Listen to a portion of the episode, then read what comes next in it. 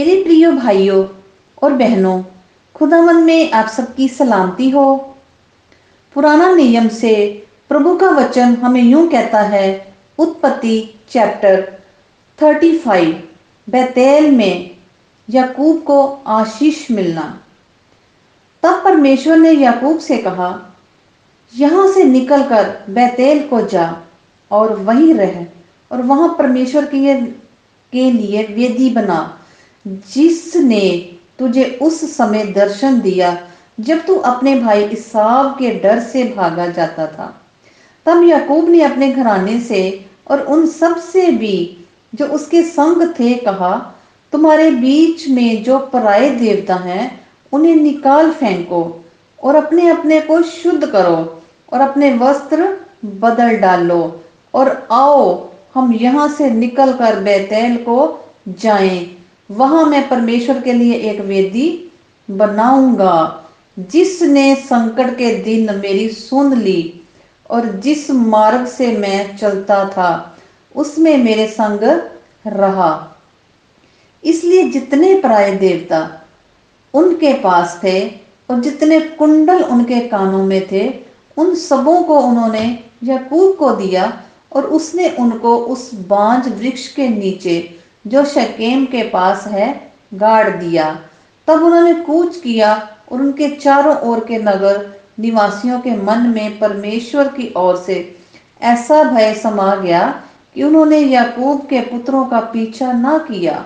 याकूब उन सब समेत जो उसके संग थे, कनान देश के लूज नगर तक को आया।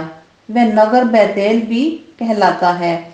वहाँ उसने एक वेदी बनाई और उस स्थान का नाम एल बैतेल रखा, क्योंकि जब वे अपने भाई के डर से भागा जाता था, तब परमेश्वर उस पर वही प्रकट हुआ था और रिबका की दूध पिलाने हारी धाए दबोरा मर गई और बैतेल के बांझ वृक्ष के निचले भाग में उसको मिट्टी दी गई और उस बांझ वृक्ष का नाम, वृक्ष का नाम अलोन अलोन बकूत रखा गया।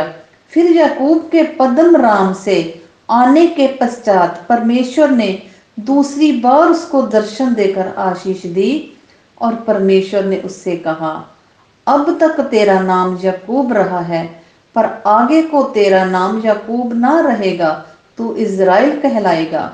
इस प्रकार उसने उसका नाम इज़राइल रखा। फिर परमेश्वर ने उससे कहा मैं सब शक्तिमान ईश्वर हूँ। तू फूले, फले और बड़े, और तुझ से एक जाति वर्ण जातियों की एक मंडली भी उत्पन्न होगी, और तेरे वंश में राजा उत्पन्न होंगे। और जो देश मैंने अब्राहम और इसहाक को दिया है, वही देश तुझे देता हूँ, और तेरे पीछे तेरे वंश को भी दूँगा। तब परमेश्वर उस स्थान में, जहाँ उसने याकूब से बातें की उसके पास से ऊपर चढ़ गया और जिस स्थान में परमेश्वर ने याकूब से बातें की, वहाँ याकूब ने पत्थर का एक खंबा खड़ा किया और उस पर अर्ध देकर तेल डाल दिया। वहाँ परमेश्वर ने याकूब से बातें की। उस स्थान का नाम उसने बेतेल रखा, राहेल की मृत्यु। फिर उन्होंने बेतेल से कूच किया और अप्राता थोड़ी ही दूर रह गया था कि राहेल को बच्चा जनने की बड़ी पीड़ा उठने लगी।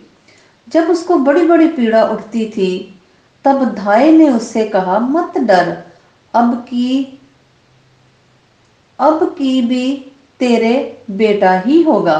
तब ऐसा हुआ कि वह मर गई और प्राण निकलते निकलते उसने उस बेटे का नाम बेनोनी रखा, पर उसके पिता ने उसका नाम बिन्यामीन रखा। यो या, यो राहेल मर गई और अप्राता अर्थात बेतलहम के मार्ग में उसको मिट्टी दी गई। याकूब ने उसको कब्र पर एक खंबा खड़ा किया। राहेल की कब्र का वह खंबा आज तक बना है। फिर इज़राइल ने कूच किया और देर नामक घूमट के आगे बढ़कर अपना तंबू खड़ा किया। याकूब के पुत्र, जब इज़राइल उस देश में बसा था तब एक दिन ऐसा हुआ कि रुबैन ने आ जाकर अपने पिता की रखेली बिल्हा के साथ कुकर्म किया और ये बात इज़राइल को मालूम हो गई। याकूब के बारह पुत्र हुए। उनमें से लिया के पुत्र ये थे, अर्थात यकूब का जेठा रुबैन, फिर शिमोनी, लेवी, यहूदा इसाकार और जबुलोन और रहेल के पुत्र ये थे, अर्थात यूसुफ और बिन्यामीन। और रहेल की दासी बिल्हा के पुत्र ये थे, अर्थात दान और नप्ताली। और लिया की दासी जिल्पा के पुत्र ये थे, अर्थात गाद और आशेर। याकूब के ये ही पुत्र हुए, जो उससे पदम राम में उत्पन्न हुए इस हाक की मृत्यु। याकूब मरने में मरमे में जो करिया तर करिया तरबा अर्थात हेब्रोन है, जहाँ अब्राहम और इसहाक परदेसी होकर रहे थे, अपने पिता इसहाक के पास आया। इसहाक की आयु 180 वर्ष की हुई और इसहाक का प्राण छूट गया और वह मर गया और वह बूढ़ा और पूरी आयु का होकर अपने लोगों में जा मिला और उसके पुत्र एसाब और यकूब ने उसको मिट्टी दी। पाक कलाम के पढ़े और सुने जाने पर खुदावंद की बरकत हो। आमीन।